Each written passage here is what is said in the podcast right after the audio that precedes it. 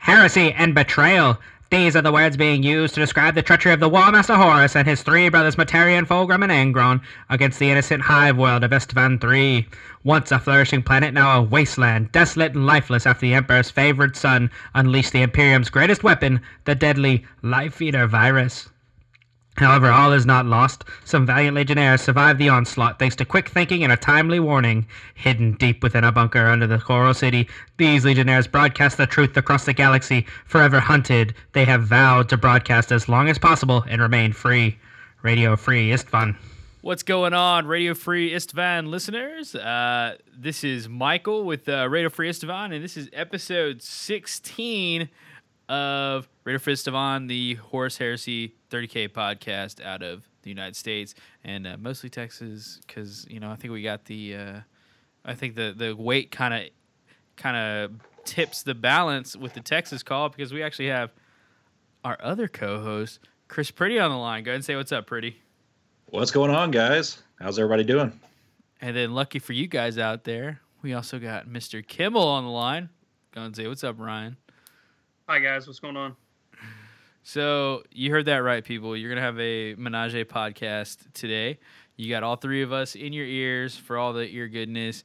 Uh, me and Chris are out of Victoria, Texas. It's sweet the crossroads, and then we got uh, Mr. Ryan Kimmel out of Indianapolis, Indiana, uh, getting all the different type of weather up there, not the scorching death heat that we got down here.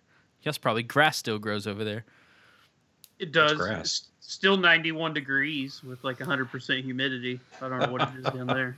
That's cute. That's what it's at night down here. That's our yeah, that, winter. That was, yeah, that was last night when I was trying to watch the meteors, sitting out there sweating. Yep.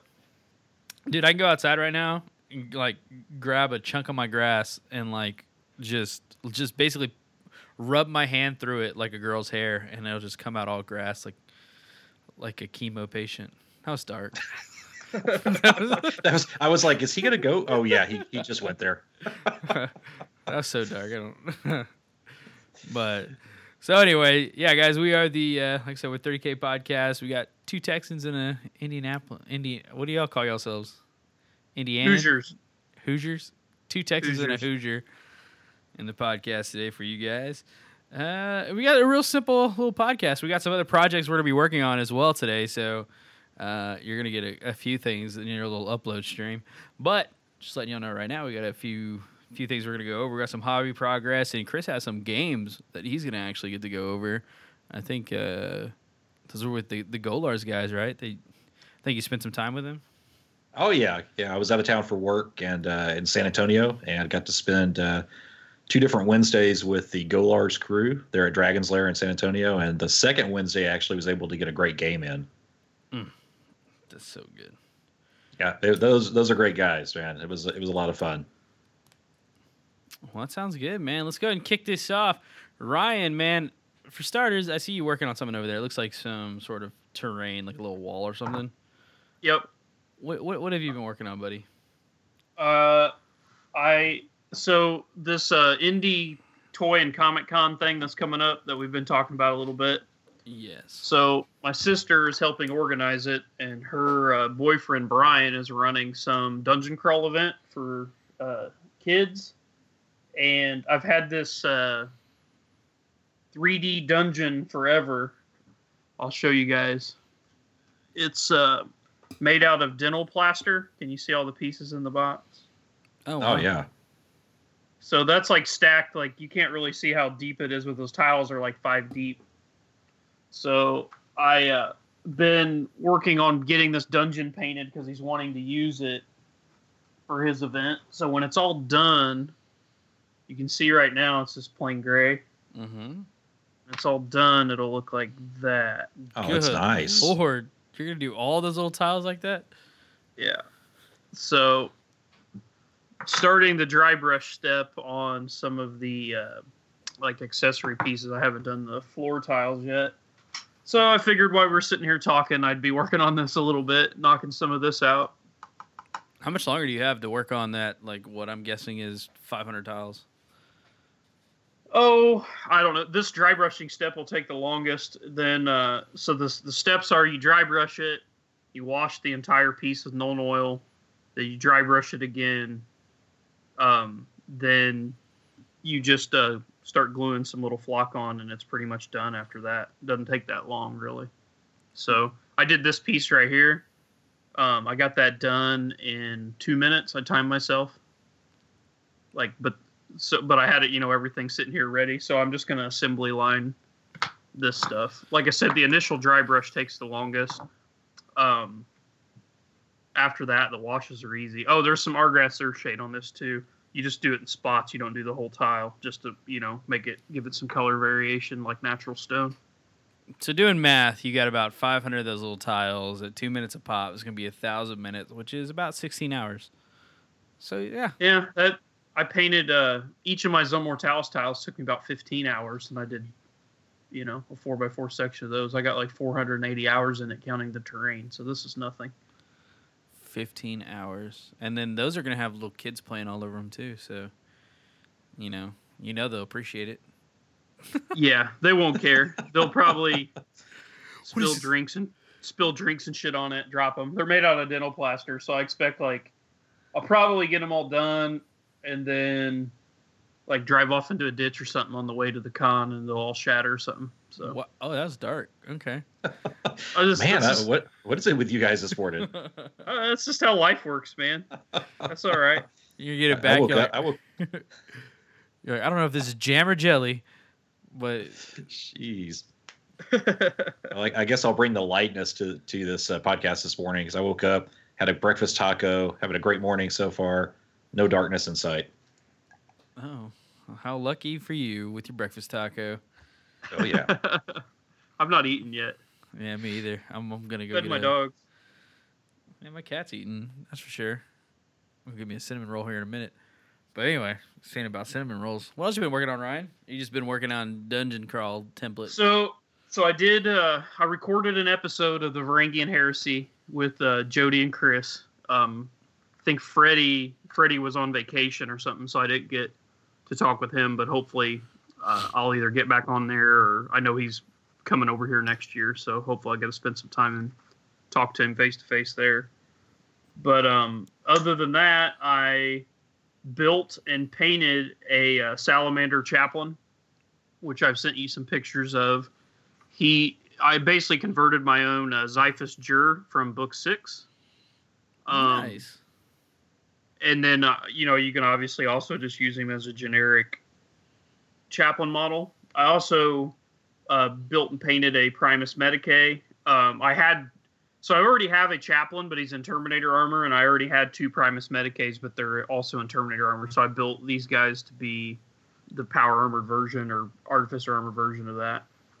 Um, I dug out this giant uh, dungeon and primed all these pieces. Just laying it all out on cardboard and priming it took forever because this stupid plaster like soaks up paint, like MDF or wood. So I went through like can't tell you how many cans of spray paint Mm. to uh, make these things gray. Uh, I've been working more on the I I uh, while doing the Varangian podcast, I was actually building the crew for those gorgons I just recently built. I finally got the bits in to you know build the trader crew. So I got all the crew for that built. Um, I had one of my uh, thunderbolts for that same army. I was missing these certain spikes. If you get the Forge World extra armor upgrade kit for like a Chaos Rhino, it comes with these weird, like really stubby spikes. And I've bought like three or four of those kits. So I knew I had some more laying around and I'd use the other half on the other plane. And then I, you know, didn't have any for the other one. So I finally dug through all my bits and found those other spikes and added those on there. So my Traitor Militia army is all but done as far as being built, other than I need to build a Malcador, uh, or not a Malcador, a um, what's the other? Is it? Yeah, it is a Malcador, right? The uh, the super heavy tank with two y- barrels. yeah, the one with the demolisher cannon and the battle cannon. That's Yeah. also Marines get. That's yeah. about Yeah, that's about good. Yeah, yeah. So my brain shut off there for a second. So, um, 404, not found.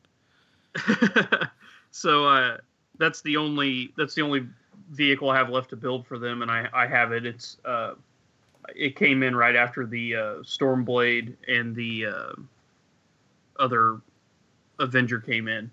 So anyway, I've been working on working on that Stormblade. I sent you some progress pics. I don't know if you've seen those on your phone or Yeah. not. Yeah, got them. Got them last night, buddy. It's it's taken forever because I wanted to match the other one, so I'm using all these blood and skull bits. Well, we I can tell you right now, the blood and skull bits were specifically designed for a Baneblade style with the turret, not for a Shadow Sword style with the big, like ass Yeah. end on it. Yeah. Because it overlaps where the extra fuel tanks and shit are supposed to go. So I had to like make cutouts into the fuel tank and then get all these other bits and then build them back up to cover all the cut marks and stuff. So pretty hot and heavy with the conversion work on the back end of that, even though in those pictures I don't even know if you can tell. I feel like total shit because I couldn't tell. Like I didn't notice. And like I put those fuel tanks on uh on my uh storm sword whenever I built it. Those exact same Yep. fuel tanks. Uh, for those of y'all that don't know, uh, on the Blood and Skulls Industries, it's it's got a, it's a, uh machinator from the uh, Bolter and Chainsword uh, forum.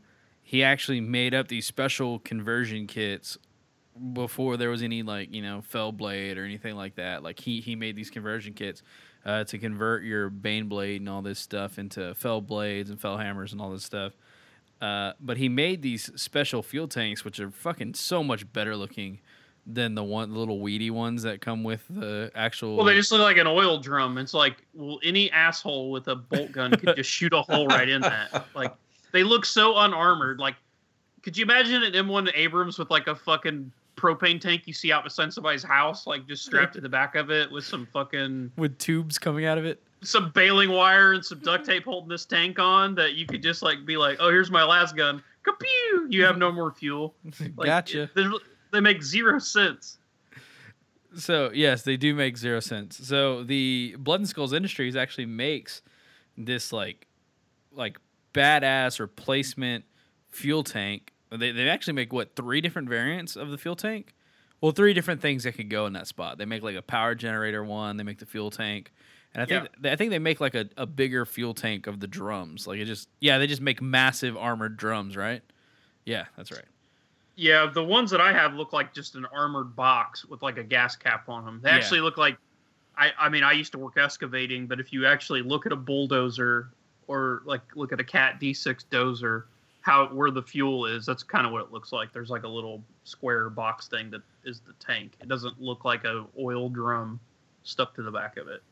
So yeah, I'll definitely get these pictures posted, and I'll also post some pictures of uh, the actual, uh, the actual like eBay link on where to find these field drums. But knowing I put these together already, and I see that you've like cut out probably like a quarter of it. I can already tell. Yeah. I had to a- cut out the quarter, uh, like a corner of it, like Yeah. straight into it, and then straight over to get that where the hole would fit down and they would fit around it. And then I had to find some bits that fit into the gaps because the the piece that I had to cut out to make clearance for is at like a weird it slopes in at a weird angle. So you so when you make your cuts, they're typically going to be straight and then when you put that in there it left a gap so i had to like find some things to fill the gap and make it look like you know didn't basically where it didn't look like shit It looks good, dude. It looks good. It looks like you did a lot of work to get those fuel tanks on there, though. yeah i probably could have just stuck the drums on there but it's one of those things like i said i already have the other tank built so i want it to match the other tank it's supposed to be like the sister tank you know to the other one so Yeah, I, Got them on there though. They're on there now. But that took like a long time to do that, and then um, just straightening all the the resin pieces. A lot of them were warped. So the main hole, that whole part that lays in the center, was warped.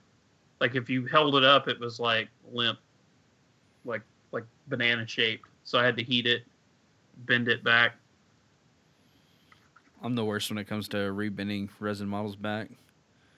I'm one of those like you know, super glue and accelerator We'll hold it in place until that Hold one place. brute brute force. yeah, until that one day where like the stress just overwhelms the whole model and just collapses and implodes. That's uh that's uh, that's my motto. I've done that before. the The biggest problem I have with that, like on that, that's like a large piece, so it'd be really hard to do that too because it's so large. The whole I- model would just be sh- like shaking under stress. It's like a, s- it's like stringing your bow. It's like Yeah. holding a, like holding a bow back for whatever. It's just like gonna break loose, and at some point, it's just gonna snap in two and just like catapult pieces across the room. That's what I'm that- saying. The very first Spartan I put together, that's what that's the way I did it. I used as much fucking super glue as possible, and I rubber banded that thing for like a week. And when I took the rubber bands off, I was like, okay, this thing's probably gonna fly apart as soon as the the rubber bands unleash it. But uh, it held. It, it held together pretty well. I was surprised, but you could look at it when you looked at it. You just like you said, seats almost visibly shaking. I, I love how like it, it's like basically like a snare. You know, like you leave it on the table. It's like, oh, I guess you destroyed it, and they go and like try and hand you your model, and it's like, just blows up on them. Like, oh, guess you owe me a Spartan.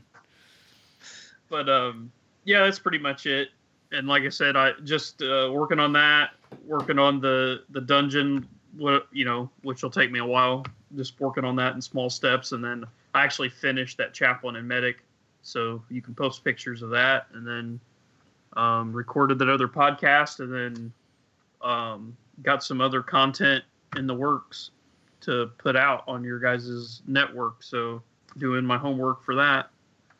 That's pretty really much it That's really exciting. So yeah, So what have you gotten done? Uh, me, uh, so I got one of your resin bases or one of your bases. I got casted up. I had to order some more silicone for the other base. I just have like barely enough to make one more cast, but I was like, you know what? I'm not gonna chance it. I'm just gonna just go and order some, and then if I don't have enough, then I'll just keep adding it. So I uh, cast one base up, and I was like, okay, let me just go ahead and mass produce this 80 millimeter uh, sidewalk base, and so I did. Uh, I ended up making like four of these 80 millimeter bases that I am not going to use. I'm only going to use one of them for my uh, Golden Death Blossom, which he's on right now. And uh, so got that got that resin casted. That took like no time at all. And then definitely wanted to get it painted up. So I painted up. Uh, I used uh, Games Workshop had a a tutorial a while back on um ah, man I, i'm trying to remember that painter's name he's like the, the the like the british dude they used for everything for painting on the games workshop channel Yeah, I, I know which one you're talking about. I don't know Ah. his name though. he, he's such a nice guy like i wish i remembered his name but uh anyway so i he had It's a Mark Bedford, is it? It might be i don't know he's like the games workshop like- I've never I've never seen these videos. I didn't even know they exist till you just brought them up. So yeah dude. Oh, they're they've got some good stuff out there. Well, that's a that's actually what I was gonna say. Is like a I he actually released a video a while back on how to paint the cities of death, not cities of death tiles. The uh, uh, well, basically their their tile sets that they offer, the Roma Battle for the city, and Sector Imperialis. yeah, the Sector Imperialis. He showed how to paint the sidewalks and all this jazz, and so I just went through and I was like, okay, I'm gonna go and watch this video and I'm gonna do everything he said to do, except I'm gonna do it on this little base. And so I did that. Came out looking great, and I was so confident with myself. I was like, you know what? I'm gonna just take it a step further, and I'm gonna use some of this secret weapon miniatures, uh, water effects in the curb. And so took some water effects, filled it in on the curb, and then I took some uh, uh, some Agrax Earthshade and some Reikland Fleshshade, and I let it like drip onto like into the mixture of the uh, the secret weapon miniatures water. Yep. And dude, it came out like this like super murky like water effect on like inside the curb, and then like right where you put that manhole cover, I just put a whole bunch of like water effect in there, like it was retaining water because you know metal, and you know, Yep.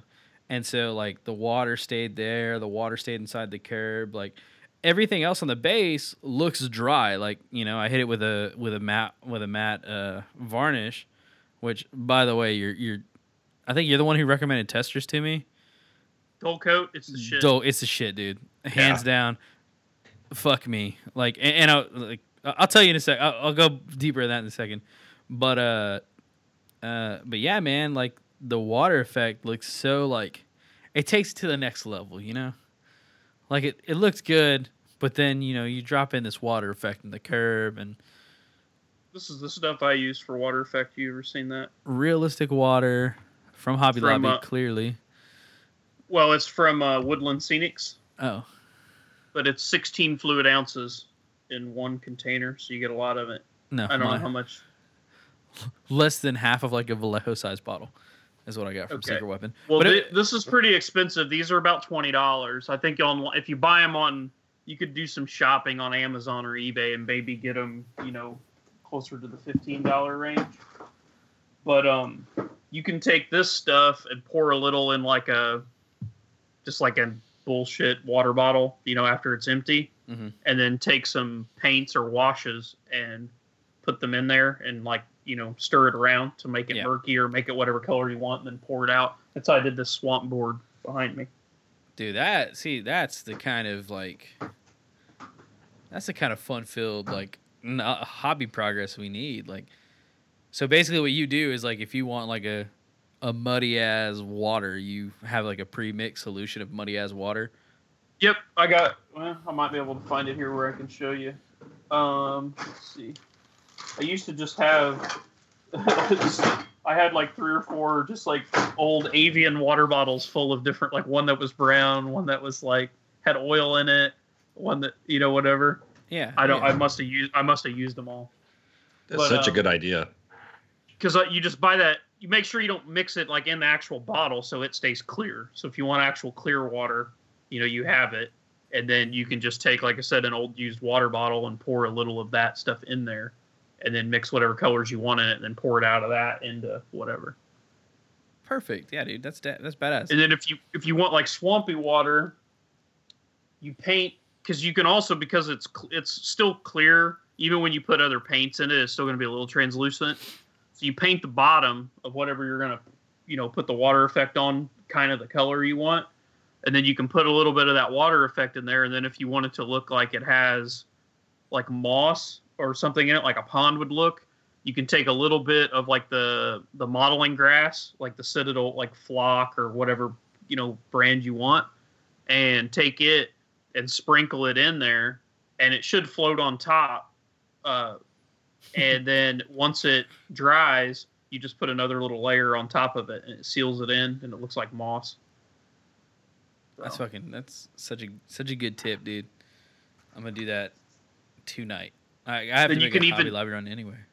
you can even take i'll have to show you you can take um Oh Oh, here we go. see that stuff there Mm-hmm.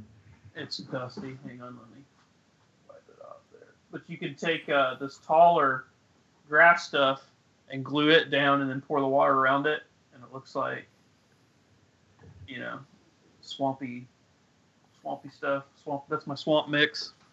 It's my sludge So- mix. so that's that just has some green, some green paint, some green tin in it, and then um, a lot of that hobby grass sprinkled into it, and then you can lay sticks in it, you can put rocks in it, and then that that water effect stuff just like runs around it. It's like a clear resin, you know, and then it hardens up. Oh yeah. That's that's what I had all that. Uh, I think it was like 24 hours. It fully hardened and all that jazz. So What's the secret weapon stuff cost? uh, I don't. Know. It came in the kit. It came in the uh, the wet snow kit, which came with like the crushed glass and everything like that. Okay, So I don't know, but I'm- I'm pretty sure it was a lot more than 20 bucks. But and not for a lot of it. So I'll probably just go pick up a bottle of that uh, Scenics one because it sounds like it's the exact same stuff, just in a bigger bottle. it probably is. They even make one that so that stuff is liquid. It you know for a long time. It takes like 24 hours for it to dry to set up. Right. so you definitely need to pour it like it'll and it'll spread out so you got to almost dam it at both ends or Yeah. you know pour it in area so it don't run everywhere they make one that comes out like Elmer's glue. It actually even almost looks white like Elmer's glue. Yeah. But then, so you can actually use it to build up something or to make a shape out of. But then when it dries, it dries clear. So a lot of people will make like fountains or whatever out of it. Like we're say, you know, like in real life, somebody will have like a cherub or an angel and it's like spitting water. Yeah. Like from the Money Pit with Tom Hanks, where it's pissing on his head or whatever. Yeah, just like that. So you can um you can on a flat piece of paper like make that arch like how water would come out of a fountain like that on its side and then when it hardens up you can actually glue it in place to make like actual hmm. realistic water effects or like waterfall effects or dripping water or however you want. So they make both different ones. Like i said one's a little bit different material. It's harder to use to master. I've tried it on a few things and it looks okay but I mean, I've seen some people who are really slick with it that have made some really, really cool shit with it. So it's just something you have to practice with if you want a cool effect like that. Yeah, I think that's one of those things that's always honestly kind of intimidated me because I've got the secret weapon one similar to what Michael has. I got it in a different kit uh, about a year ago. and I've never really messed with it, partly because I wasn't really sure how to do it. Like, what are the best methods to get that down and make it look good? Uh, dude, you Well- just got to be fearless, bro. Yeah, gotta- just find find something you don't care so much about that's easily replaceable, and then just go to town on it and use all that shit to figure it out. Yeah, I'm gonna I'm gonna need to man. Just uh, seeing, listening to what you're talking about, and uh, seeing what Michael's done on that uh, Levi base. Uh, definitely, definitely gonna have to give it a shot now. I uh, It's like this this rust paint that we talk about every episode. I had that that Leman Russ that it's on is from I bought that tank in the '90s. I mean, it's like old as shit. Mhm. It was back because it was originally a demolisher and it has, the pewter demolisher kit on it. I just replaced the turret to make it a normal Russ, but I still have the original turret. That's the pewter demolisher kit. That's how old it is. And I just dug it out and I'm like, eh, we're gonna rust the shit out of this. And if I screw it up, I'll just, you know, make it, but you know, terrain or throw it away or whatever. But it turned out good, and so you just find something to experiment on. Yeah, that's actually uh I had to have I had to use the water effect on something because uh my Scandus dread is I gotta drill out the leg to make it look like there's oil coming out of his leg. I think we you know, we Yeah. talked about this already. So I knew I was gonna have to do that here pretty soon and I, I like to think I was like, man, I really need to figure out how to use this uh this water effect. And so I figured what what better option than you know Well, when you do that oil, what I would do is just take actual Nuln oil and mix it with Yeah. that stuff, yeah. and then then use that, and it'll look just like real oil. I actually have, I can send you a picture after the podcast on uh, my city board. I have a canal running through the city with like some oil drums floating in the water, and some of them are leaking oil out into the water. And I actually did that on there, and it looks pretty cool. Uh, Is it all like purple and red and stuff like that? Like when you see real oil on water, or is it? Um, it's just more like black, black into brown. It's not doesn't have that like crazy sheen to it. I think we might be Um, onto something, dude. If we can find a way to make that, I think we make a killing. Well, we, we've got Um, something we could give it a a, uh try on. I've got to pick just up. put real oil in it. Yeah, I guess. well, that's an option too. Sorry, know. pretty. Go ahead. No, that's okay. I was I was gonna say there's a uh, some tiles that a friend of ours is going to donate to to the group, and it basically has a big trench running down the middle of it, a big canal. So that might be kind of cool if we could figure out that that oil effect, like how to make it, give it that shimmer. And because I was envisioning kind of like a uh, either a hive or uh, mechanicum forge, just with you know all the runoff and everything in that canal. That'd be freaking sweet. Yeah, we have to figure that out. Yeah, I actually started. Uh, speaking of tiles and everything like that, you know, and I wasn't actually going to include it in the hobby progress, but I actually started painting those secret weapon miniature tiles. I primed a block of four and started dry brushing, but yeah, th- like what sucks is like I, you know, we're not going to need that until March, but I keep putting it off, and I keep thinking to myself, man, it's going to bite me in the ass if I don't start getting these painted. So as my blood angels are completing out and like finishing out, I've started working more and more on these uh, secret weapon miniatures. Uh, tiles, the tablescapes, the urban street destroyed, and that's gonna be the uh, the graveyard table. So I also Yeah. gotta put some. I've got two warhounds that need to go together, and some other things, some other fun things. Make it look cool. I'm coming all the way to Texas to play on it. Well, if you look up here, Ryan, you can actually see, like, if you, I don't know if you can, if that's too far or whatever. Do you see that downed warhound over there? Maybe, like, right there? Dude. Oh, is that what that is? Yeah. Okay, cool. He's he's actually on, like, he's on a, uh, uh, two by two tile, or two by one tile setup. He's permanent. I was wondering what that was. From here at this angle, I thought that was like I was gonna been meaning to ask you about it. It almost looks like the old armor cast termite model, the one half of it. I don't know if you've ever seen those, but they look like a drill like coming out of the ground at that angle with like a door on them. No, no. Much, much cheaper than that. Just a warm. Yeah, see, for me, it just looks like a block, and I was saying it's kind of the general shape of a Jawa sandcrawler. yeah, that's actually I had to go under the secret weapon tile and like pin it so like it couldn't come out because that glue is not is not meant for holding that big old block of resin on there. So, No, but yeah, that'll be that's that's for stiff three. That's something I've been planning for a while. That's like my blood angels kind of kind of tripped up that a little bit. But uh anyway, speak back to my blood angels, man. Testors Dullcote. If you're not using it, you're fucking up. I mean, really, dude. Like I had no idea. I was using that army like okay, first off, that army army painter dull coat or army painter anti shine, I think is what it's called. Have you tried that? Have you used that? No, I, I, I haven't found tried te- Testors. I use Testors Dullcote. Love the results. I don't know why I would ever go away from it. So so check this out. So, man, I come into the game and like for a long time, whenever you know, I was just when I was a kid, I was young and dumb. You know, fuck glossing my models. You know, fuck protecting them with shine or you know varnish or anything like that. No, I just want to get out. I want to paint them when I want to play. You know, so when I actually start caring about you know how my models look, I start caring about everything like that. You know, this is about the time that I think Purity Seal was out, and like everybody like made you afraid of Purity Seal.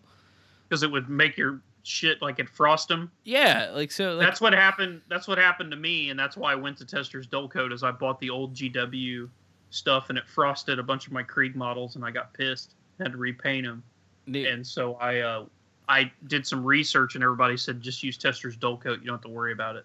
That's that's exactly the same thing that happened. Like I, I I I never even bought Purity Seal just because of like if there was ever like a thing that like had such bad reviews that I was like that changed that swayed my opinion of it. It's that Purity Seal. Like I was so afraid to even buy that stuff. I was like, you know what, I'm not even gonna try. And so I was like, well, surely this other company, Army Painter, they came out after Purity Seal, so they must know about this, you know, white frosting that happens. Let me go and try these guys out. And the first couple times I used it, no problems. Like looked legit, you know, n- nothing to worry about. But I'm guessing, and I think it's somebody, I, I think it may have been you that explained to me at Adepticon that like it's like alcohol based or something like that, or you know, it so, like something along the lines of the Dullcote. If, it, if there's any humidity from uh, well the the uh, the anti shine from uh, army painter, if there's any humidity, it's gonna pull in that humidity, and that's what makes the frost. Like it's like a layer of water, like it's like a layer of like basically condensation or something. I don't know, but man, dude, I did that like on my uh, Avenger fighter with the anti shine, and then boom, whole thing is like white frosted over. It was horrible, and so like ever since then, I was like, you know what, fuck that matte varnish. I'm not doing it. I'm not gonna. I, I'm too afraid of doing this and all this jazz. And man, I finally got that Testors Dullcote in. Finally hit up my models with it, and I was scared because, like, it doesn't say Dullcote or anything like that on the the can I got. It just like, it, it says you know varnish, and I, Matte varnish, It, it doesn't even it doesn't even say matte. spray lacquer, something yeah, like that's it. Yeah, see, it just says spray lacquer. Nothing on there tells you it's gonna be matte. Like not even Well, like, so up here it says 1260 Dullcote. That's the number of the product. See it right there. yeah. I, don't So mine, if you go to the store to get that. it, it's the Testors part number is 1260, and it'll say Dullcote on the on the little UP, UPC code or whatever you call that. Chris, Yeah, I, I got. Oh. Oh, sorry. I was gonna say you, you found that at Hobby Lobby, right? Yeah, yeah, that's where I picked it up uh, before uh, Adepticon this year because I wanted to make sure and hit my word bearers before I traveled. So And it's it's great stuff, man. Yeah, I I picked mine up at uh, online because I didn't know that. And, I'm, and here's the thing: I'm positive I've seen it at Hobby Lobby, but it doesn't say you know like Dullcote, you know, like matte varnish on it. Like used to. I don't know why they like changed it to the spray because it used to say Dullcote right on it.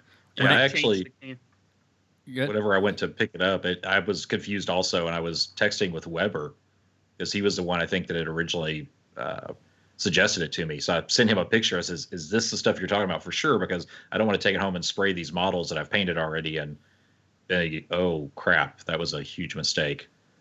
And he confirmed, so that's why I ran with it. Yeah, it for all of you guys out there listening that like have never heard of this stuff, which I'm pretty sure you'll have. If you go to Hobby Lobby, it'll just say in a little blue can, it'll say spray lacquer Testors. It'll be, but look for that mar- that part number as well. Yeah, the part number, like I said, is 1260, and it's spelled weird. It'll say 1260, and it'll say Dullcote. It's spelled D U L L C O T E.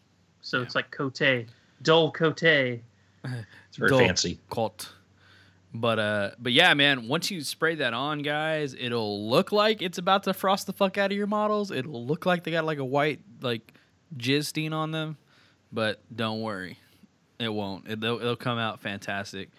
I did it to my all my dreads.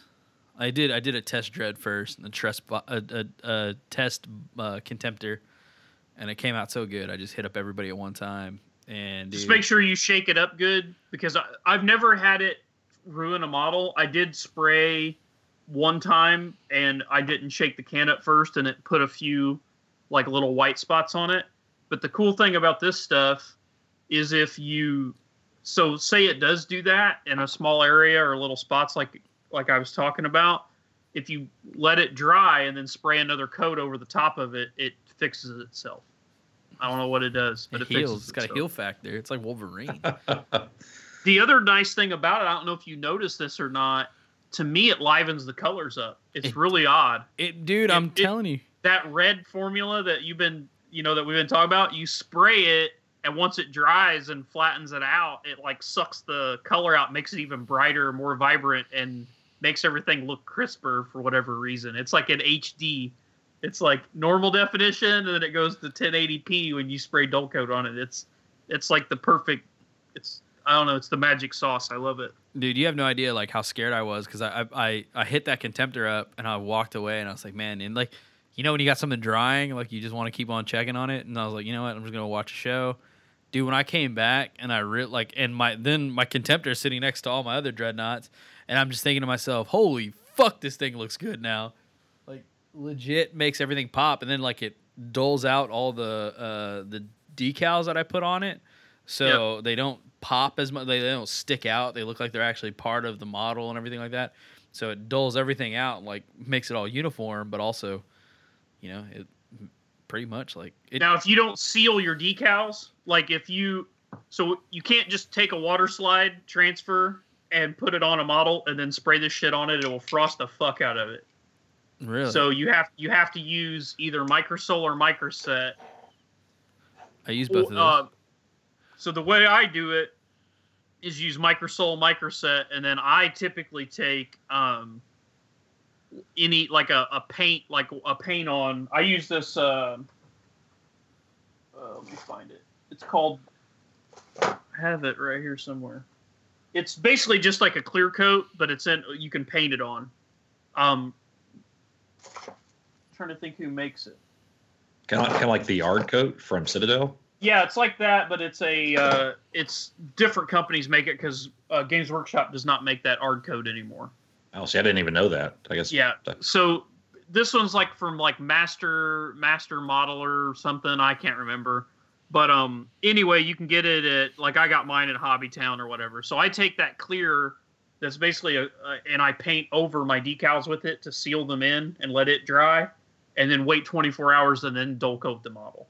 And even if the the stuff that you put on there has a little bit of a gloss to it, once you spray Dullcote on it, it'll dull it all out. But that 100% makes sure that decal's sealed in.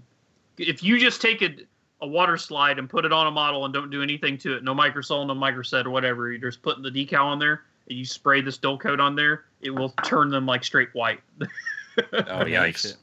yeah, so that's the only thing you need to watch out for with this stuff. Now, once it's sealed in there, it's not an issue. Or if you use microsol microset because it because I think what happens is when you just put a water slide on something, there's still space between the decal and the model. Like that's what microsol microset does is it like really makes it adhere, like sinks it into the pores of the model, I guess. okay. Where if you if you don't do that, it's like kind of just sitting on top, and this stuff gets underneath of it and makes it you know bubble up and get around it, and it just frosts the shit out of it. So just be careful with that. 10 so just make sure they're sealed. Little pro tip. Little pro tip for you guys and me. Well, I just Yeah, didn't want good- that's good to everybody to run out and buy this shit and start spraying it, and then it ruin all their decals, and then we get emails. Replace my decals. so yeah, man. That is the uh, last bit that I've been working on my dreadnoughts there, and dude, that's that's all I got. That's all I can remember anyway. I feel like I did so much more, but in reality, it's all this just baby stuff. What about you, Chris? So you- man, Oh man, it's uh, you guys have kind of put me to shame over the last couple of weeks with the uh, amount of hobby progress. Well, Kimmel for sure, but Kimmel's like a hobby machine, so I don't really count that too much. But uh, man, I haven't gotten a whole lot of modeling done. Uh, I traveled for work over the- over the last couple of weeks, so I wasn't at home very much. Uh, but before I left, uh, I got a couple of new models in. Uh, one of which I got assembled and managed to to test out, even though it was only primed, and I felt bad putting it on the table. I, I just wanted to play with it and try it out once, which is the uh, Mhara Gal, uh, the corrupted dreadnought for the word bearers. Uh, so I got him and put him together before I went on my trip. Um, I got another Anvillus, which I, I trimmed and, and washed and primed, but have not assembled yet. And then I got a Deathstorm drop pod. I got all the base painting done on it, and I was painting it uh, before I put the the upright tines on it and all that, so I could make sure and get get that red coat real smooth in there, and uh, kind of got myself in a corner with that model. So that's brought my hobby progress to a halt right before I left on my trip. So right now, my current hobby progress is trying to figure out how to fix my mistake, which talked a little bit about on uh, uh, TFL Live the other night. But for those of you with the Deathstorm drop pod, you know uh, when you put the engine together, instead of a, a storm bolter or a missile pod under the engine inside the the actual drop pod, the Deathstorm has a little sensor pod. So, you know, I was wasn't really reading the instructions. I said, okay, I put together a million drop pods. I could do this in my sleep. So I put together all the the big pieces, uh, the doors, the base, the missile rack, and I put together the engine. And so got all that, uh, did all my base coating, and I was like, okay, well, let me dry fit this together before I put my glue and and get this thing put together so I could take it on my trip with me and use it uh, since I had a game planned. And as soon as I, I I dry fit that engine into the tines and stood it up, it didn't fit. It's like the engine was too big.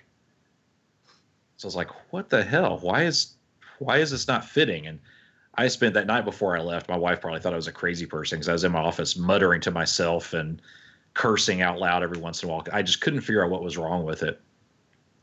And then I pulled out the instructions and realized my mistake, which was yeah. So when you build a Deathstorm drop pod, the bottom, so normal a drop pod engine, I think has like three pieces to it uh, for the the cylinder. Well, in the Deathstorm, you only use two of those pieces. and the uh, sensor pod goes under the second piece, which would give it plenty of room to sit and to fit perfectly inside uh, when you have everything put together. So that's all glued together, and now I've got to get it apart without damaging that sensor pod. So that's kind of where I'm at now. And for the cast, and I was talking a little bit with you guys about it, and I've got to go out and find a real, real fine hobby saw to try to saw that bad boy apart. Mm. So, yeah, not really looking forward to that. Should have read the instructions. Uh, yeah, I know. You know, and normally I'm pretty good. Like if it's a if it's a model I've never put together, I'll I want to look at the instructions. But like I was like, oh, I you know put together a million drop pods. What what could be different about this one? Oh yeah. So found that out the hard way. Man, dude, if But, it uh, doesn't work out, I have like a brand new in on sprue drop pod like sitting in my sitting in my middle room that you could have if it doesn't work out for you. Well, yeah, I appreciate that, man. Uh, I've got a spare, two spare engines actually. The the part that I'm going to be disappointed if I can't get it off without breaking it is that sensor pod.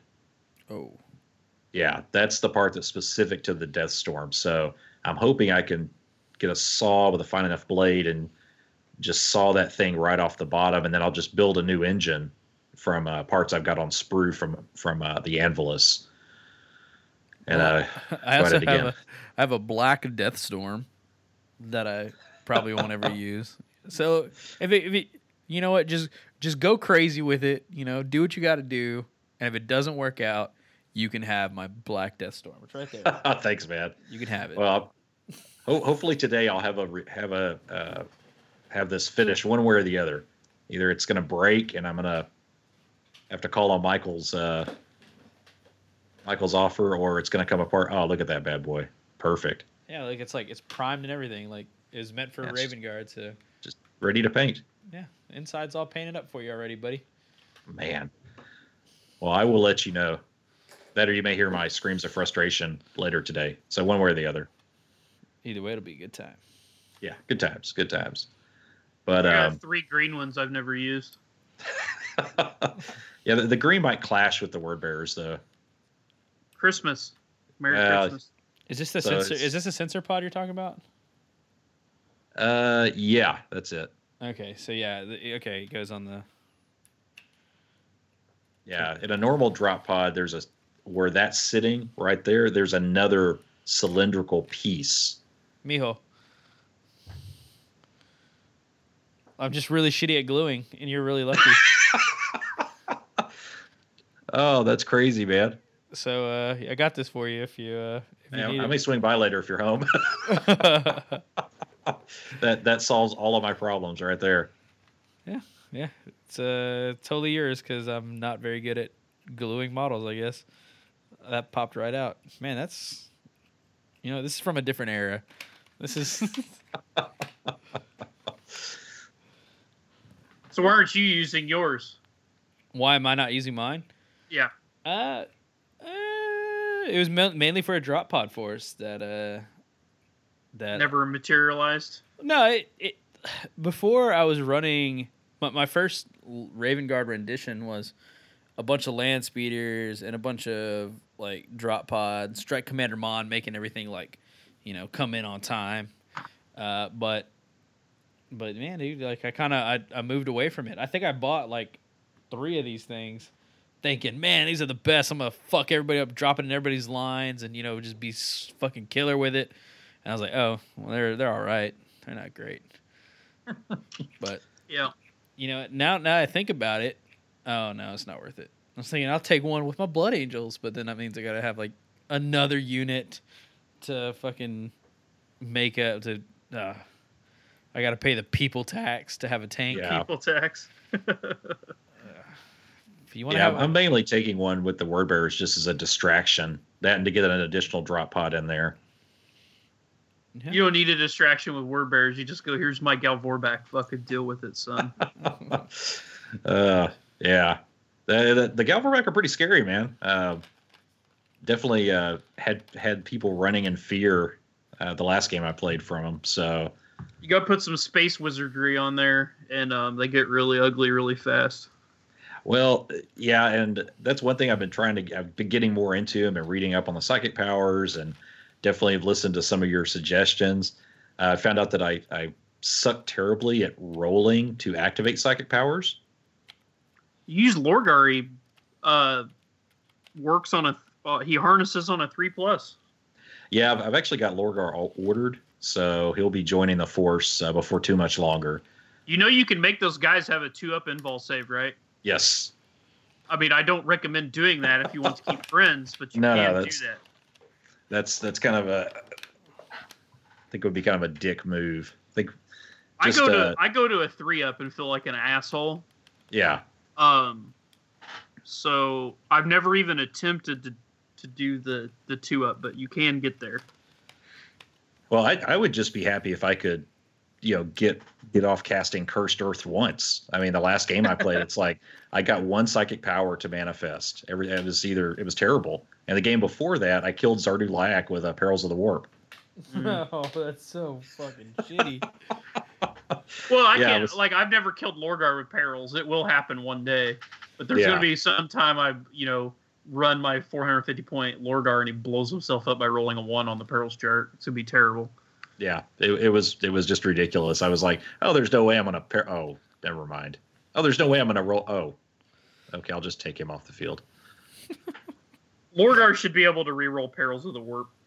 Yeah, you would think so. I mean, he's any uh, any psyker that's 400 points plus should probably get a pass when it comes to that kind of stuff. Yeah, I, I don't disagree on that.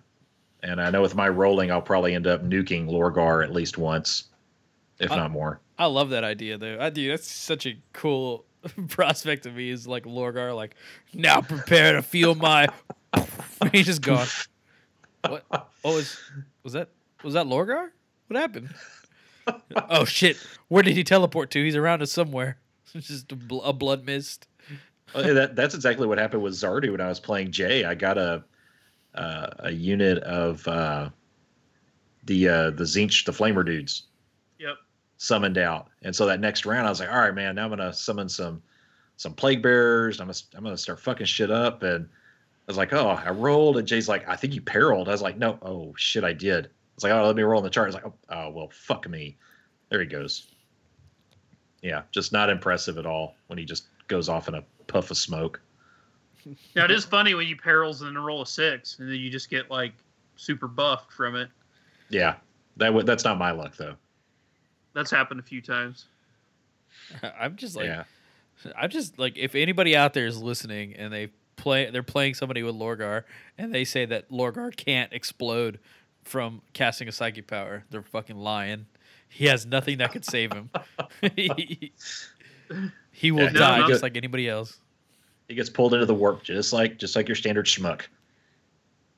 You're good unless you roll a one on the perils chart. I mean, some of the other stuff is bad, but I think only a one kills you, right? Yeah, it's it's a one.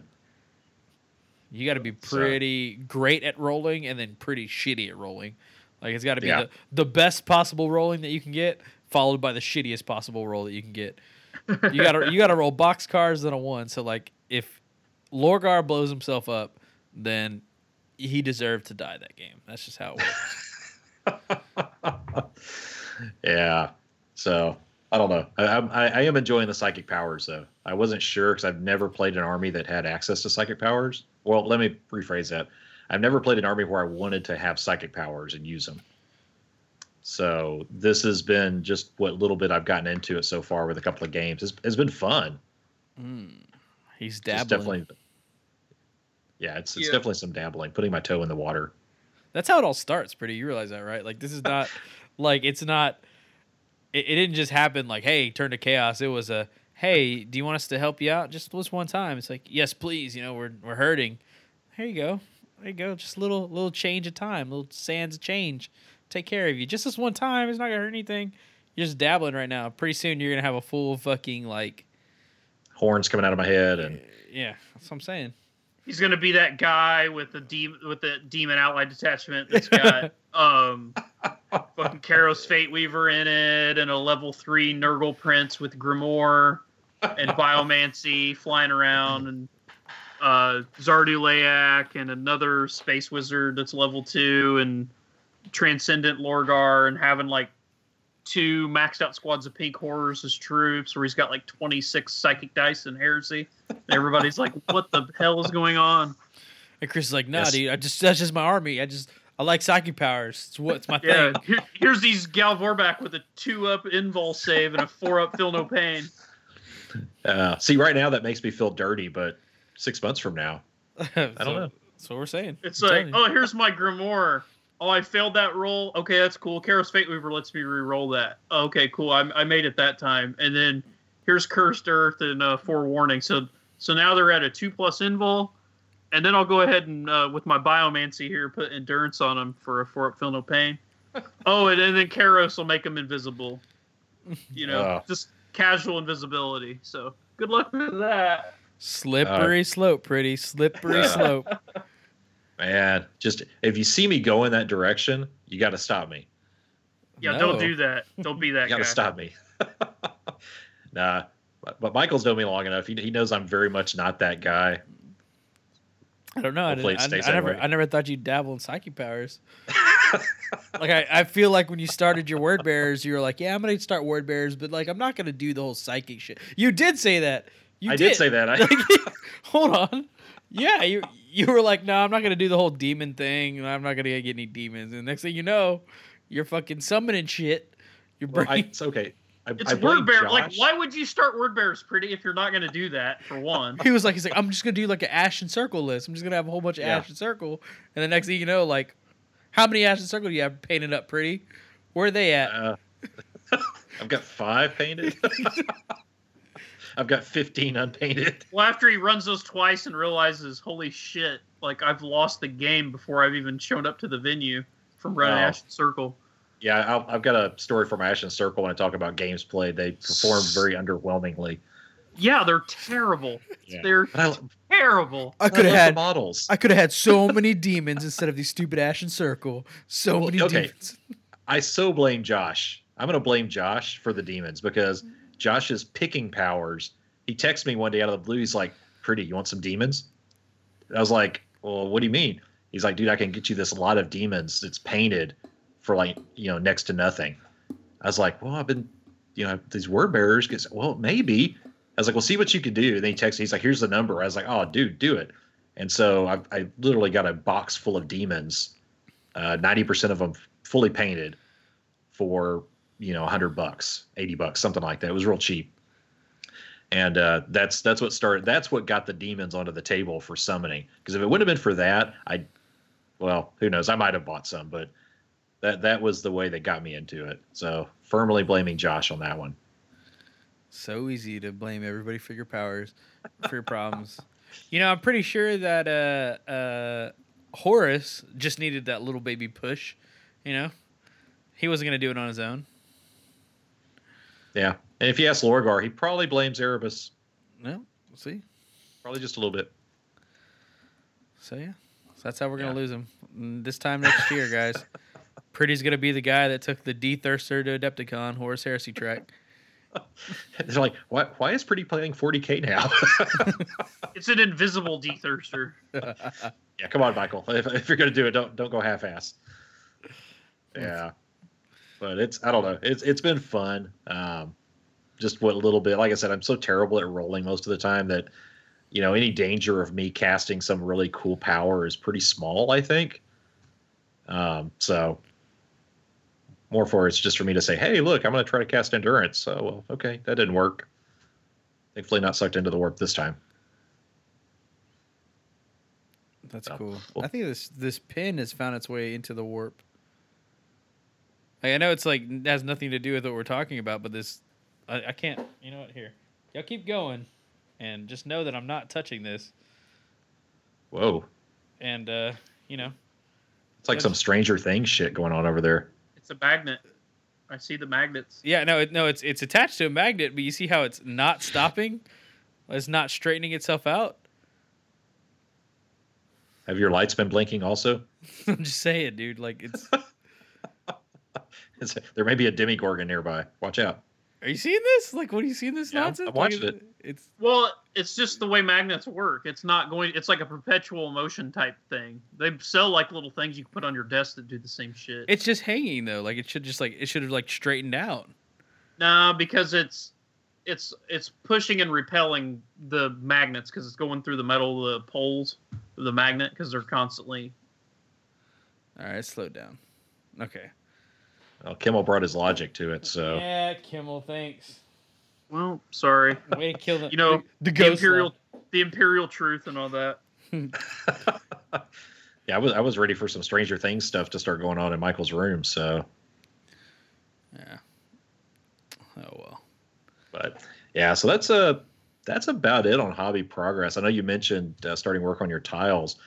That's something that's kind of been on my mind the last week or so. Um, s- yeah, Stiff's going to be here before I know it because I've got to get that those uh, those table tiles from Gupton and get them back to Victoria so I can start working on them and then planning out the rest of the tables. So yeah, I've got a little bit more of my Word Bearers I want to get painted. Then I'm probably going to put a pause on them for a while.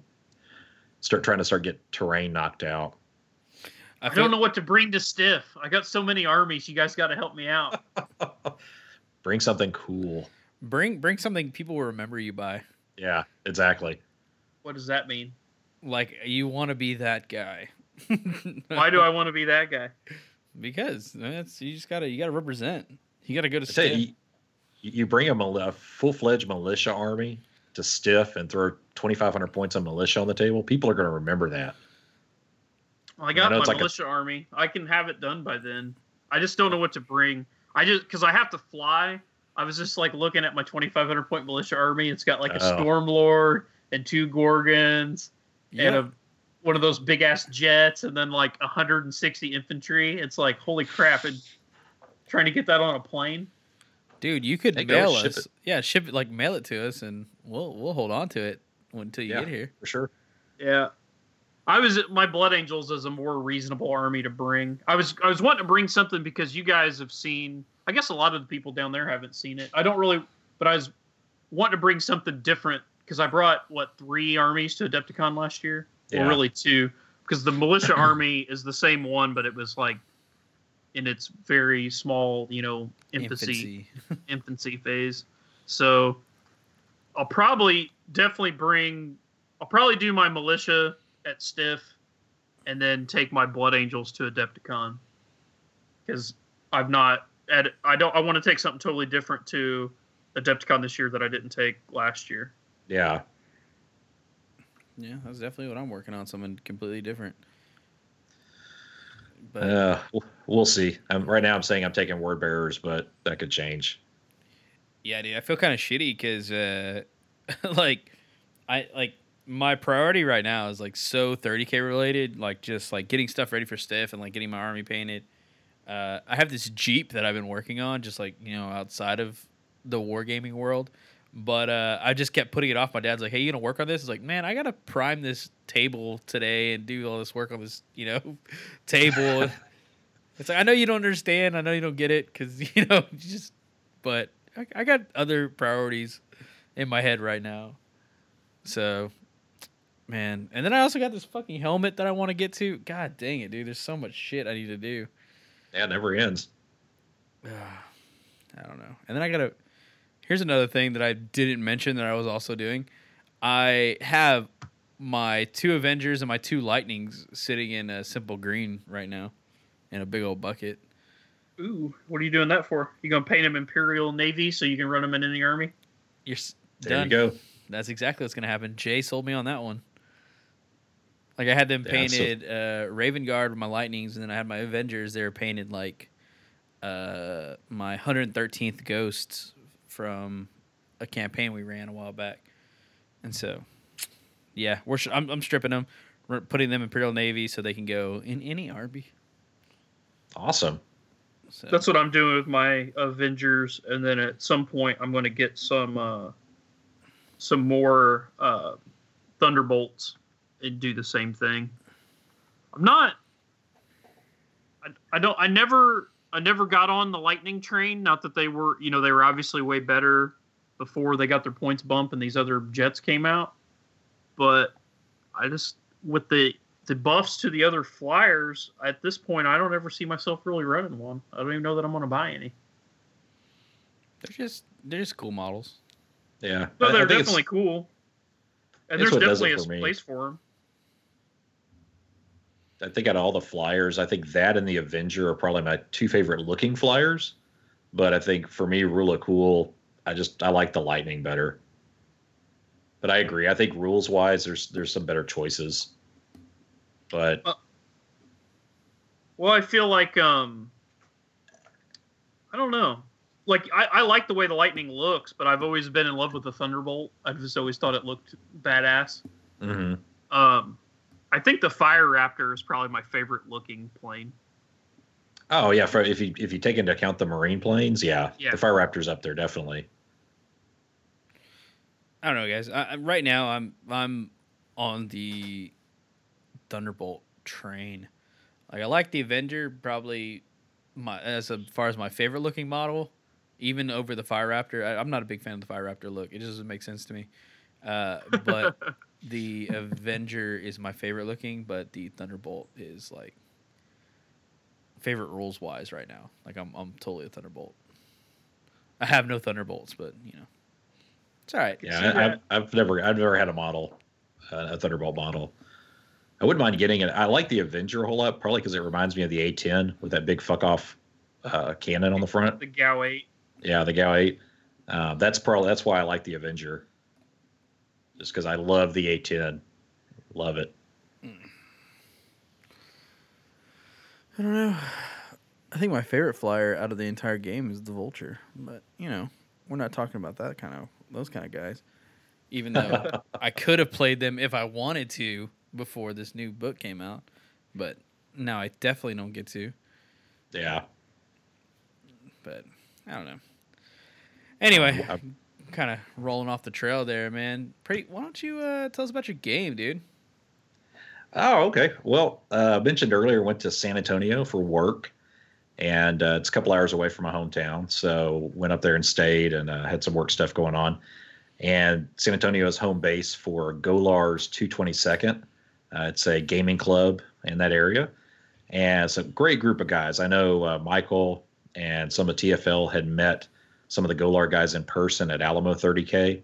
No, no. And- Go. It was, Was- a. Oh, it was the Golar. I'm sorry, the Golar's event. Oh no, well, we did meet them at Alamo. I'm sorry. I'm sorry. That was the first time we met them, but then Yes. the Golars event is when we actually like met them, met them.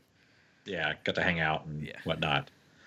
Um, so they, uh, the Pauls, Paul number one and Paul number two, uh, invited me out to Dragon's Lair that first week I was in town. Just come check out. They have a, uh, on Wednesday nights, their club gets together, whoever's free, and they just throw down some games and the, uh, the Dragon's Lair, uh, annex. So I went out there and I, I had actually brought some of my army, but I had forgotten my vehicles. But it'd been a long day and i said hey let's just hang out. So we just kind of bullshitted and got to know them a little bit. But uh, we decided to set up a game for the following week that following wednesday night. So that next wednesday night comes and i had reached out to jacob bassett who lives in the san antonio area and said hey you know if you want to get together we're going to get together over at dragon's lair uh, he said he was free so we decided to, to do a team game and so it would be myself and Jacob Bassett versus uh, Paul Philwitt and Travis. And I'm, I'm blanking on Travis's last name, but I know you guys met him at uh, the Golar event. He plays uh, Blood Angels. J- Jacob was a stiff badass, right? Yes. Yeah, dude. Jacob's cool as fuck with his. Yeah, he, he's a he's a cool guy, and uh, he's he's in uh, I believe he's in the Coast Guard. He travels a lot for work, so he was it was kind of hard getting together with him, but we we got it to work out. But uh, yeah, so we decided to get a get a team game two on two, uh, twenty five hundred points per person. Uh, Jacob wanted to try out a Questoris knight list, so I reached out to Paul and said, "Hey, what do you guys think?" And uh, as I know it's something that we've talked about, you know, do we want to allow it at our next event? Do we not? Uh, how balanced is it? And so uh, Paul and Travis were game. They said, "Oh yeah, we'll we'll fight against it, you know, for sure."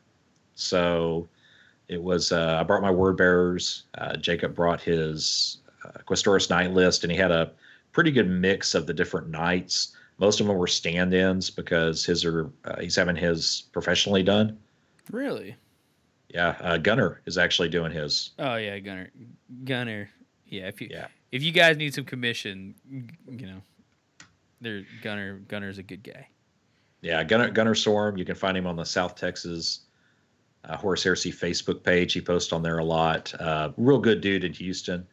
And uh, Jacobs, uh, he's going to be working on Jacobs' Questoris Knight list that he'll be bringing to Stiff.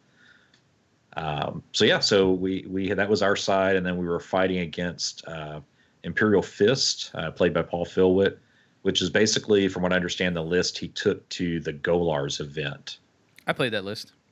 You- the- with the Typhon and Sigismund and some dreadnoughts. Uh, no, no, no. I'm thinking of Travis's list. Now that I think about it. Yeah. You, okay. So you're thinking, yeah. So, and I don't know if that was so. Travis played the Blood Angels, and I don't know if that was the same list he played at the event. Um, he had a 20 man assault squad with a pre- fully kitted Praetor with the Blade of Perdition.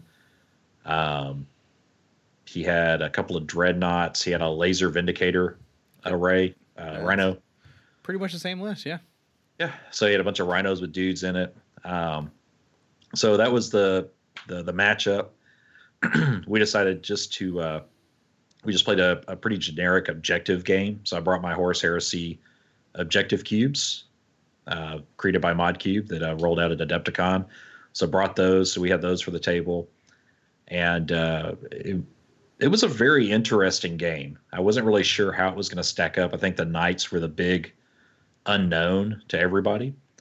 Uh, we lost the roll to go first, and we did not seize, and that kind of set up the pace of the first round. Um, because my army with Last of the Serrated Sun, I only started out with three units on the table, which is my uh, Sicaran Venator, uh, my Damocles, and my Mhara Gal, because I did not have my uh, an Anvillus built for the Mhara Gal yet so he had to start on foot. Um, and then all of uh, Jacob's knights. So basically, Jacob was facing down 5,000 points on the other side of the table by himself until I could get my stuff in. And uh, no, and, that, and that's what that's exactly with our after game breakdown. Uh, that was the exact comment. Um, I think if I would have been playing a, a force that started more on the table, or if we would have gone first, that first round of the game would have rolled, uh, would have gone a little bit differently. Because Jacob took a pummeling. All of his knights were, took damage um, that first round uh, before before I could get in there. Uh, I believe they took out one of the knights, if I remember correctly, first round, because they, were- they were just able to focus everything, especially with that uh, that laser vindicator uh, rhino. That thing's a beast with those three overcharge shots. Big fan of that. It's really good. Yeah. So they uh they they did some did some damage. Didn't they didn't really focus on my stuff because when I had it everything kind of nestled in ruins because I knew we were going to take a shellacking that first round. Um so our first round of shooting uh, we we evened it up a little bit. We we did some damage back to him. I managed to shut down his Typhon uh, with my Sicaran Venator. So I got that uh got that shock pulse to come off on it and uh, that from round two on the game kind of evened out. I got the word bearers in there. Um, he moved up with his knights, and uh, once we started getting into melee, and I was able to bring the Gal Vorbak into melee with with his units, uh, the game it evened out pretty well. Um, that second and third round were were pretty even between the two sides. And then by the fourth round, though, he was able to get Sigismund into the fray. He got his Blade of Perdition, Praetor, um, up in my face, and that's uh, that's when it started tilting back to their side. And unfortunately, we ran out of time because none of, I didn't realize Dragon's Lair closed at 10 p.m. on Wednesday nights. So they had a very unlike you know our shop here. We're kind of used to if they're closing, we know the owners. We keep just keep playing till we're done. Uh, they have a very hard close. They had guys in there telling everybody, okay, wrap up. So we weren't able to finish the game out, but very, uh, very interesting. Definitely saw that that the Questoris Knight list. Uh, there definitely some great counters to it, just in an all comers army. Because I, I think the Blood Angels were a pretty good all comers list. and uh, he was he was able to to do quite a bit to Jacob and the Knights. It's crazy, and we actually talked about it a little bit in the last uh, podcast. It's like how much like that blade of perdition like changes the tide of a fucking combat. Oh yeah, it, it like basically turns like all characters into like a special character with that fucking thing. It's so solid. It's such a such a good good piece of equipment. What are you using on your Gal Vorbak or? Yeah, yeah. So what had happened Oh, was so brutal. that yeah, there was a, a ruin that uh, Paul Philwitt had set up a quad mortar crew uh, with the shatter shells, and then he had a tactical squad, uh, uh, men men men sized tactical squad on an objective.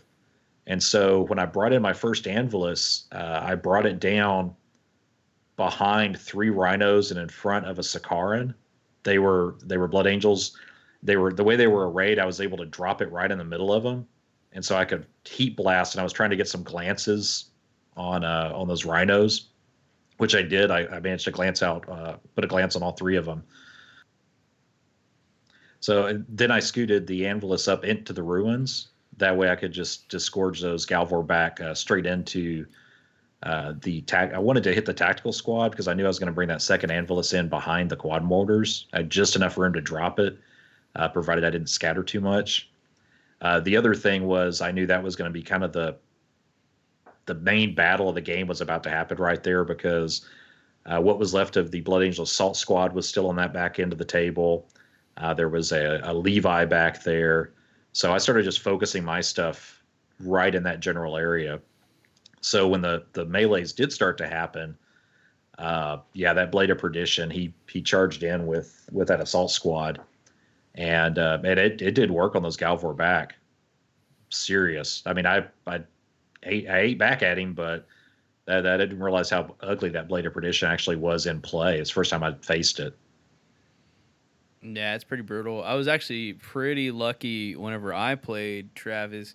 Uh, I was playing Iron Warriors, and I had that uh, that ten man squad of tyrants, Mm-hmm. and he charged into them. And right before that happened, I had challenged out that Praetor with another unit of Terminators, and I think I insta killed the Praetor or something along those lines before he could do any. I, I, somehow I killed the Praetor, so I didn't Mhm. have to worry about a Blade of Perdition hitting my lines.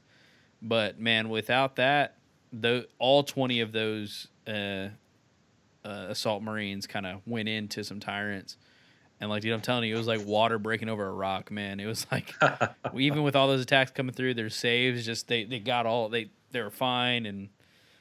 Man, once all those power fist attacks come back at you, it's, it's not a good not a good feeling. Oh So- yeah, for sure. Well, I I had softened up his. uh He started his assault squad on the table at the very back of their board edge, and uh, uh, Paul had even asked him, "Hey, you sure you don't want to start those in reserve?" He's like, "No, no, I'm going to start them on the table." Well, our first round of shooting, I used my focused bombardment from the Damocles on that squad, I and I, killed have. 10, 10 dudes right off the bat. Jesus. Yeah, I, it was it was the most perfect. Well, I keep wanting to call that an orbital bombardment, but it's not that anymore. It was perfect focus bombardment that I think I've ever managed to pull off. But uh, yeah, hit right in the middle of his squad. He had them bunched up because they were right there on that table edge. Didn't scatter, and just nuked them. But even with ten dudes, I mean, they were still a, a pretty beastly threat. Yeah. No, yeah. That's I mean it's God that orbital or that focus bombardment's so brutal against everything. Getting ten Yeah. dudes though, that's like he had to be really bunched up to get that Uh, many he- guys. Oh yeah, they were. There was no. Well, he had put them. They were behind a piece of terrain, and I don't think I don't think it clicked that my Damocles could throw that out with him because he had just bundled up right behind that terrain. So they were really out of sight of everything on the board, except for a focus bombardment. So I said, yeah, that's that's for sure. That's what's going to get that get that orbital strike, that lance strike, and uh, I thought that was a pretty good use of it. But yeah, the the Blood Angels were pretty tough. Uh, Sigismund and his Terminators, that was the other thing. Uh, he charged Sigismund into another group of my Gal Vorbak, and uh, I, I ate up a little bit on his Terminators, but it it wasn't really a fair fight. Sigismund is just brutal. We were actually just talking about Sigismund this past week about how good he is. Yeah, again, I another another uh, another unit or another model I've never faced in the game. So seeing, I mean, I've read about him. I kind of knew what he could do, but just seeing him on the field and Paul was rolling really well. That helped too. Um, yeah, he they came out of their Spartan and uh, just went to work. Insta death, insta death, insta death, insta death. Okay, thank yeah, you. That's that's pretty much. And I even so by that time I'd brought in uh, my Charybdis, which had Zardu, it had a ten man vet squad and a chaplain, and I brought that in right back there, and I I managed so the one psychic power I managed to get off was summoning, so I I brought in some plague bearers to try to to blunt some of his attacks, but. Uh, by that time, the game was ending, so I really didn't get to see how that was going to play out. Um, most likely Sigismund and his squad would have just eaten them for lunch, but the the hope was for them just to slow him down a little bit. I But uh, yeah, it, it was a good game, man. Really good game, and the Golars dudes, I, I again, uh, a lot like TFL. You know, at least the guys I met, uh, just cool to game with. All about the fluff. Nobody really brought. I mean, yeah, these units I'm talking about are tough units, but the armies we faced, I mean, they were they were built in a fluffy way, so to speak. Everything kind of made sense. So that was it was just fun to play against them. I'm looking forward to uh, to seeing them at Stiff Three. Well, actually, before I know we're talking about having a TFL versus Golar game day uh, towards the end of October. So they're they're going to bring uh, five Golars guys down to Victoria and uh, challenge up on us. You didn't get a shirt, did you? Uh, no, he said he's going to get me a shirt, uh, but they didn't have one there. Am I the only one that didn't get a don't, goal I don't have a TFL shirt. What's up with that? Uh, we we got to fix that too. So I'll send one, Yeah, one we- your way right now. Hold on. I've, I've got some in my closet back here that's still folded up. I'm just saying, I want one of them Golar shirt, man. Well, yeah, before before uh, before 222, uh, Paul had said, he's like, "Oh, I got we got you a shirt," and then I wasn't able to make it, uh, just do what was going on, and uh, so yeah, so they get they gave those two shirts away. He's like, "Well, we'll get you we'll get you a shirt, don't worry." So we'll see. So when is your event in October?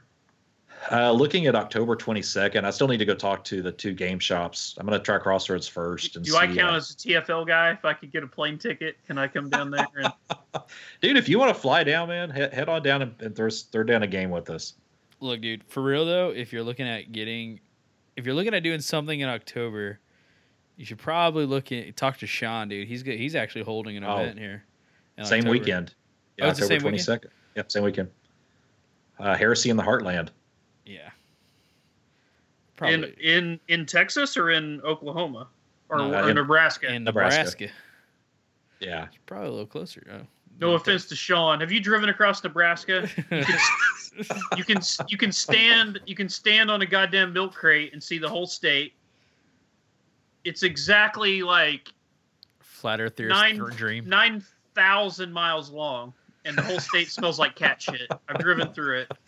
Takes like takes like three weeks to drive from end to end. Smells like cat shit the whole way. There's like one truck stop and a house there, and it's so flat you can stand on a milk crate and see the whole state. So Well, there goes like 16 listeners right now. Yeah. All, all, all of our listeners in, in Nebraska have officially quit the show. Thanks, Ryan. and, they and, know, they know. and Sean just like, yep. He- he- Yep. Oh, But yeah, Yeah. for those, those Nebraska listeners, if you know, even if you just hated us now, Sean is actually a really cool dude out of Nebraska that is holding a heresy in the heartland, man.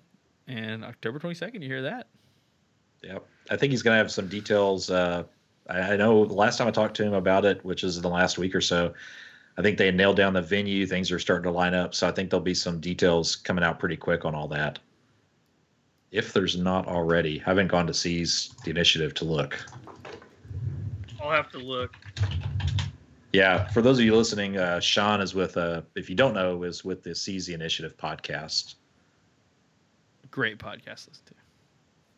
I think they're taking a break right now, but great podcast. Yeah, yeah. I was looking on their page. I don't have an update on the event, but uh, yeah, just k- kind of keep tuned to that. Uh, I know he's he's getting everything lined up, getting it ready, and it should be a Sean's a solid fluff oriented 30Ker. So should be entertaining if you want to go out to his event. Wonder what it would cost to fly to Nebraska.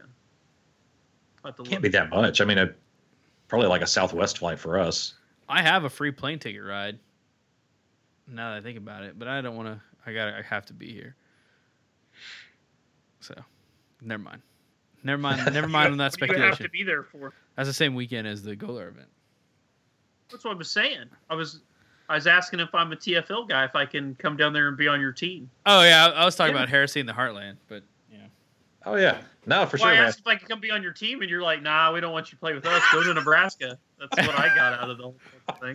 I'm glad you followed through with that and understand. Oh, yeah, Oh, Kid- my Kid will do feelings are my feelings are officially hurt. Good. If you if you can make it down on the 22nd, man, come come for a Saturday of some heresy. That reminds me. So this is this is my Nebraska story. We have to do this because you guys have to hear this story. So my buddy John was in the Air Force. He's in the Air Force for six years. He was stationed at Hill Air Force Base in Utah. So whenever he got out of the Air Force, I decided to help him move back home here to Indiana. So he sent a bunch of he didn't have that many belongings anyway, but he sent a lot of his belongings, you know, just had them shipped. And then his plan was just to drive he had a, a S10 pickup truck, so he was just going to drive back. So I told him I would fly out to Utah, help him load the truck up, and we'd drive back together and just kind of hang out, you know, have a road trip so he didn't have to, you know, do it alone and whatever. So that's what I did. So I flew out there. He picked me up, went back to his place. We spent the night. Next day, we partied, had a cookout with all of his uh, Air Force buddies as a send off, and then headed out. So that's from driving back from Utah to Indiana. We drove through Nebraska. But the, the, the, the funny thing about the trip was we hit Nebraska at like super, super late at night. So we stop in well, I guess it takes like a million hours to drive across it because we literally drove the whole length of it. So I think it was like nine and a half hours or some shit to drive through Nebraska. So it's like But- long and thin. That's what I'm hearing. Yes. It took and us flat. like eight hours to get out of Texas, and we're like halfway up Texas. Yeah. So anyway, we somewhere in Nebraska, we had to stop to to fill up the truck, and it's super late at night. So we go in this gas station. We we pull up to the pump. We fill up, and we're gonna go in and get drinks or whatever. so I open the door, and there's a guy standing behind the counter, and two dudes standing in front of the counter, and they're all like these big hillbilly dudes in camo, and they get like real quiet and turn and look at us when we come in the door. And I'm like, kind of already like, okay, getting a bad vibe. And I look down. This is no shit. There are bloody drag marks starting at the front door, going all the way through this gas station slash convenience store to the back. And they have like a garage in the back, like an oil change garage is built into this gas station. So drag marks, bloody drag marks. So in my head, I knew that it were probably deer hunters. I would assume because they're in camo and shit. Maybe. Maybe they're in camo and shit. They have a like a truck, like a big like, you know, rednecky truck with you know knobby tires on it and a you know push bumper and all that shit sitting out there. But there's these bloody drag marks through the store going to like this dark like back room with like the flickering lights and shit and the garage in the back. So my buddy John is like giving me this look. So I was just like, eh, whatever. Like it's already too late. Like if they're gonna kill us, like we're already here. So I just went ahead and got like my Snickers bar and my soda or whatever. and, and he's on like he's wanting to go to the truck. Like he wanted to leave. So I go up and ring up. The guy's like chewing tobacco and shit, rings me up. Doesn't say any words. I'm like getting the glare down. I'm like, you guys have a nice night. And they just kind of look at me, don't say anything.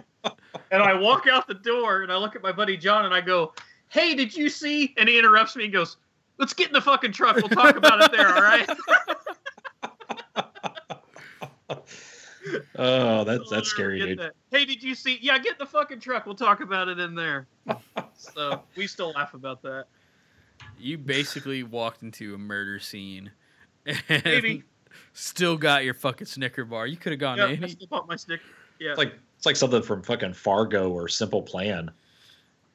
Well, I figure I just play it cool. Just be like, well, I just get my candy bar and my soda, and if they're they are murdering people in here, maybe uh, like I'll just like act like a total, you know, oblivious to everything that's going on, and maybe I'll get a pass. You, you make me th- you make me think of that movie, uh, uh, Rick and Mary make a porno or whatever, or Zack Yeah, and Mira. Zack and Zack Mary, and Mary. where like that dude just walks football, like he just walks in in the middle of the like completely oblivious. He sees what's going on, but he's oblivious to it. Just yeah, I'm just gonna get my coffee, please.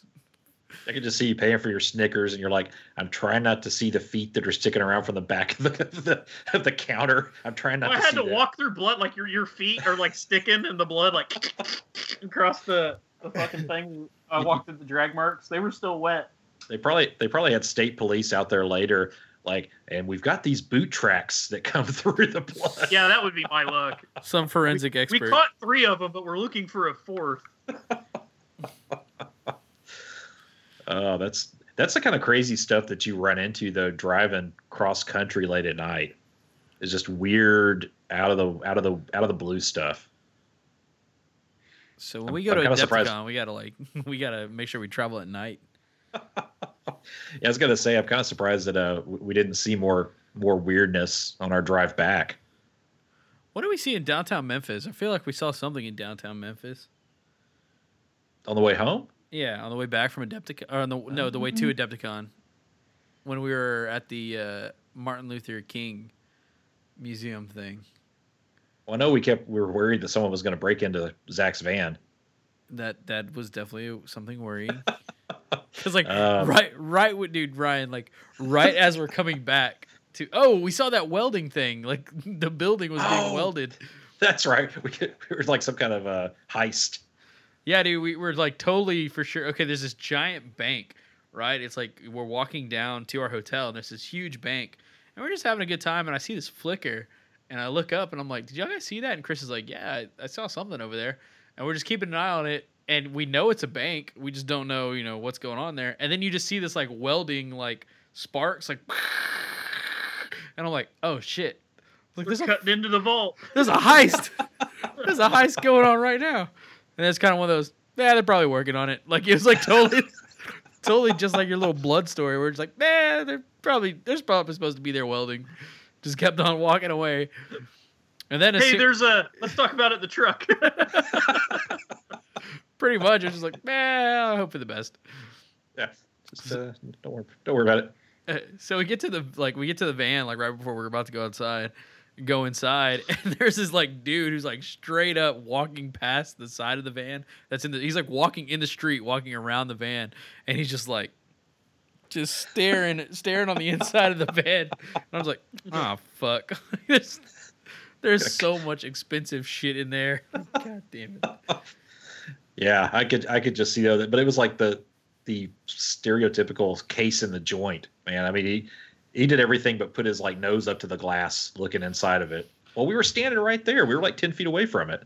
he got his notepad out. He's like taking notes, like write down the make and model. Is there an alarm? Yeah, we asked the uh, we asked, and, and we weren't really in a sketchy part of town. no and we asked uh because apparently the building that we stayed in uh, we did we got an airbnb room but the building also has apartments uh so we we asked one of the people that we saw in the lobby is like it's safe to park on the street. They're like oh yeah it's not, not a big deal. Don't worry about it. So and directly caddy corner to our like building there's like a little convenience store like a corner convenience store like directly caddy corner and there's a 24/7 security guard that sits at the front door of the uh of the the corner store. And I was like dude maybe if I go give that guy like 20 bucks he'll call me if somebody tries to break into the van like you know try to figure it's like he's gonna be there all night so like surely he'd be nice enough to just like give me a ring if he sees something. But pretty sure that they'd be like, "Man, my shift's gonna be long over before they're fucking back." And they come back Yeah. downstairs. but yeah i think that was the only weird weird thing we saw on the drive as far as like not not quite the equal to the uh, the murder story that kimmel just told but We saw a fire breathing dragon. Kimmel. well, that i mean there is that I still say they were just deer hunters. But I'm gonna find. I'm gonna type in Nebraska gas station Slayer, and it's a, it's like the serial killer they haven't been able to catch for 20 years. Just preying on the people at these little gas stations in the middle of nowhere, Nebraska. Well, he let me go, so I'm not going to narc on him. Was it? we a, need to ask Sean about this. Was it a quick shop? Because uh, there's some I don't know. I don't know. some gory pictures of a quick stop. Amco gas station clerk murdered in cold blood. Uh, assailant at large after shooting, killing convenience store clerk Thursday. Uh, I just have this picture. There's a lot of people that just the- die in gas stations in Nebraska. I just have this picture of the the uh, the detectives looking at the security video from the gas station. You got these three dudes in camo, the blood trail. You've got Kimmel standing there at the counter with his Snickers and his Coke, and they're like, "That's the guy we need to talk to. That guy right there." He saw it all. Give me this guy. He paid cash. Son of a bitch. We can't. He's off the grid. We can't track him. He's, he's so smart. he's obviously little bit- obviously the ringleader. Little did we know Kim, Kimmel is the uh, criminal genius behind all of this. he got a fucking Snickers. He's so cold blooded. Oh man.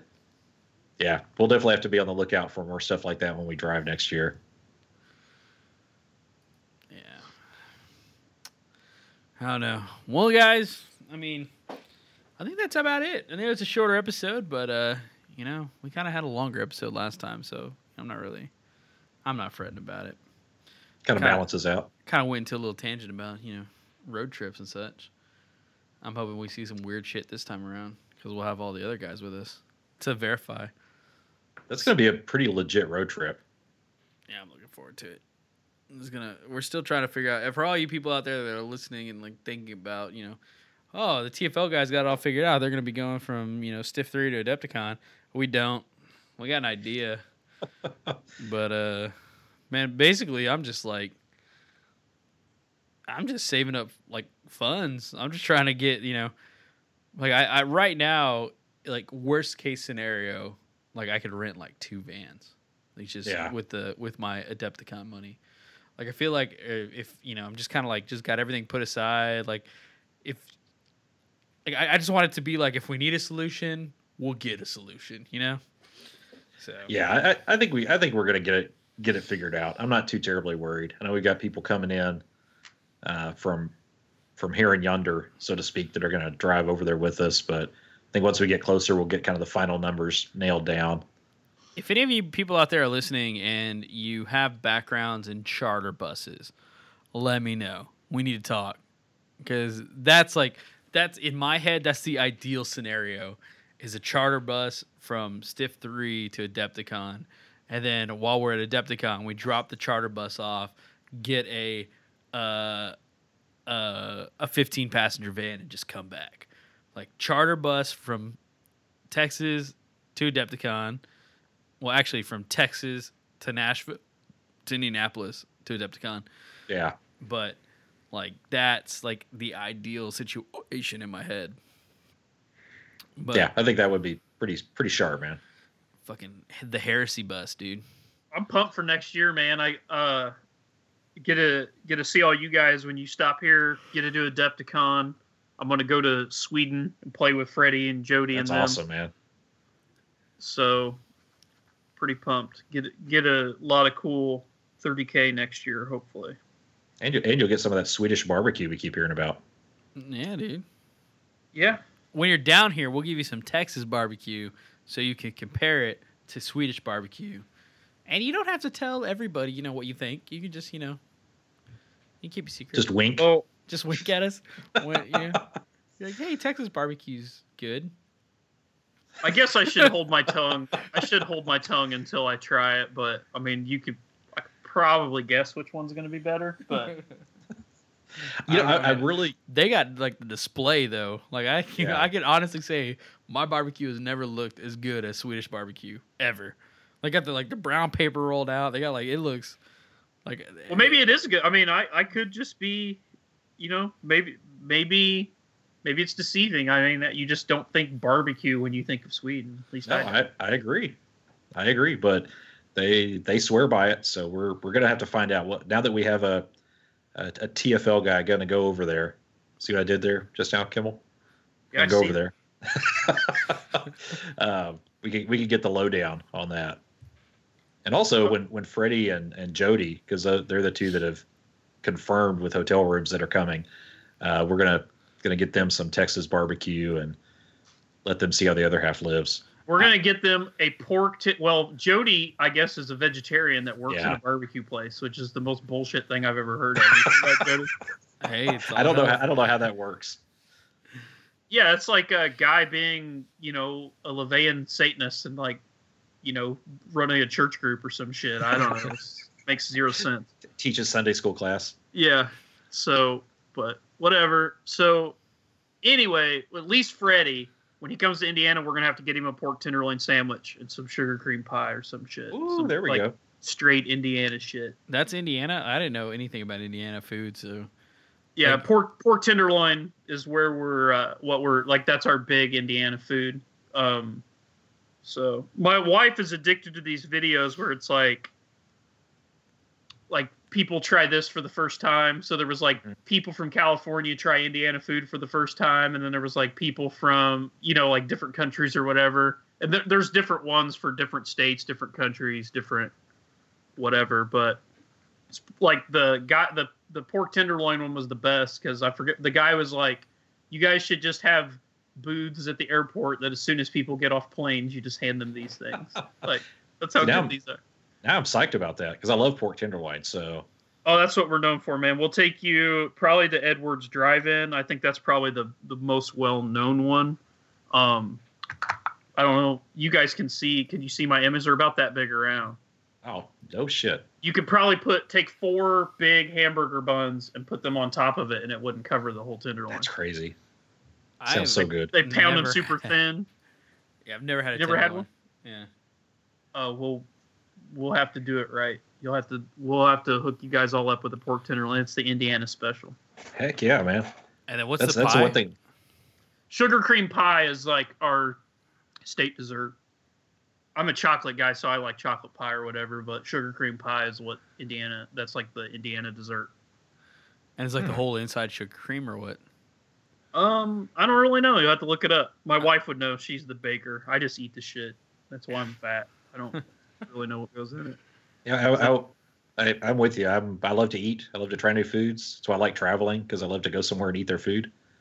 So, yeah, Yeah, me and that's gonna uh, cool. my, me and my family were all competition barbecue cookers, and so uh, whenever I told my dad that the Swedes are coming down, and he's like, "Okay," I was like, "One of them owns a little barbecue joint." He's all, "All right, we'll cook for him." like just Oh, straight up, straight up. Like my dad's like, "What what day is uh what day is stiff three? I was like, "It's this day." He's like, "All right, I'll make sure I have off." Like, because he sometimes he works on Saturday. I'll make sure I have off. We'll get the pit out. Like it's like That's awesome. no fucking around. Like, hey, we're gonna. You got to show these boys how it's done. It's like, Dad, they Like, didn't insult Ma- you. Matthew McConaughey in uh, Dazed and Confused. I hope you brought your wood screws because I'm gonna blow them doors clean off. That's exactly. That's the most perfect thing ever. That's my dad. That's my. There's gonna be like six extra guests at Stiff Three that are just gonna be like competition barbecuers. Like it'll probably like end up as a thing. Like, oh yeah, there's also a competition barbecue outside. I don't know if you see there's like six pits, but uh, they have their own thing going on. I don't know how that happened or worked out, but that's Texas, That's man. awesome. People find ways to sneak in competition barbecues everywhere. Yeah. that's just how it works. Well, now I'm gonna go around and eat a bunch of pork tenderloins just for research purposes and uh, find the best one. Hell, now now I want barbecue. I'm sitting here thinking, I was like, I think we're gonna get barbecue for lunch. Yeah, that's exactly where my head was at right now. Like, I was like, you know what? I'm gonna go get some fucking, uh, some Lamons. That's, I've been stuck on Lamons lately. So good. Lamone's. Yeah, I don't. Where's that at? they're quality packers, but they're like, they're, Oh, the- okay, The, okay. the, the brother, the brother Gotcha. broke off, like started his own thing. It's legit though. It's so good. Does he have a, a truck or is it Trailer. A, a business? It's a trailer. Yeah. So good. Like they give you like I, I know the people in the podcast don't give a fuck about this, but we're gonna talk about it anyway. like you pay like six bucks for a sausage sandwich, and they give you a full link of sausage with the Oh, sandwich. wow. Like it's a full, you get the full length and like two pieces of bread. You're like, like what am I gonna do with all this? But it's, it's great. It's fantastic. eat it and enjoy it. Yeah, get their uh, if you go to their, over there, get their garlic potatoes. It's fantastic. Probably stop your heart. Wow. I, I think we may try to look them up for lunch. So anyway, guys, let's go and get this closed out. Sorry we gotta tell you telling you all these people about these foods, like what we're you know known for in our state. Uh, I didn't know about the pork tenderloin. I didn't know that was a thing. I didn't know that was an Indianapolis thing. It says that, but uh, uh, so yeah, guys, uh, appreciate you listening in. Uh, keep an eye on the uh, YouTube channel. Uh, we may have some things, special things coming up, and I actually wanted to try something out, and uh, I'd like your guys' feedback. Um, so recently, I've been watching a lot of uh, Warhammer Total War videos where they like basically it's like this is what would happen if three thousand zombies fought fifty, you know, Cygors or whatever, and they just like send them at each other and like do shit like that. And I was thinking to myself, I was like, man, like if we could somehow find a way to, uh, oh wow, that looks really good. Oh, that looks good. Is that fried? Yep, deep fried, man. Oh yeah, looks delicious. You bread it. You bread it in pretzels and crackers. Is what you bread it in. and Then you deep fry it. Yeah, that sounds that sounds good. Anyway, sorry. Go Oh, ahead yeah. and do your. So so anyway, it's like, I've been watching these things. It's like a it's a mashup between like you know between like different units. I want to see if you guys would want us to put on our Facebook page because when we could do it. Uh, like if you wanted to see a certain like how good would a certain unit do because you can math hammer a lot of things but you really don't know like you, you don't have all the variables that you put in there so is it, if there's like certain units that you've wanted to try out but you're not sure about them we have like at our disposal just hundreds of different models. So like if you want us to try out a specific like, you know, hey, I want to see what uh you know, Death Blossom Dreadnought will do against a Knight Lancer, you know, it, I I'd be willing to record that and try that out because that's just like straight up like I, I'll get somebody else to play the Knight Lancer, I'll play the Leviathan. Like we'll just go at it and you know, we'll just have like two units fight against it cuz I know all the time I watch Primarch on Primarch fights for no fucking Mhm. reason. So it- it's definitely something that I've been wanting to try because I like watching those kind of videos.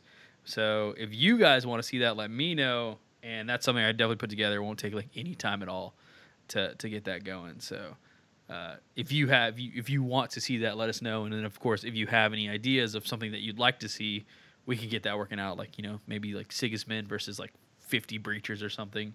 Just let us know. you know. We'll uh, we'll get it in the works. But uh, definitely, definitely, like I said, keep an eye on the uh, the Forgotten Legion YouTube channel. Uh, that's Warhammer30k.com. Super easy. If you can't remember that, then well, you don't deserve to watch. Then the YouTube channel. But uh, other than that, man, if you guys want to catch us up on Facebook, uh, just go to the Forgotten Legion 30k on our Facebook. Uh, we also have the South Texas Horus Heresy 30k. Uh, we always tell you guys uh, to email us. It's going to be Michael at Warhammer30k.com, Chris at Warhammer30k.com, and Ryan at 30k, Warhammer30k.com. That's going to be your list. Anything you want us to review for you guys, uh, just send them our way. Also, if you want us to respond to you faster, we always recommend go to South Texas Horus Heresy 30K Facebook page. We're so active on there, and then uh, I am pretty active on the the Warhammer 30K Reddit as well. So, I mean, we're pretty much like everywhere.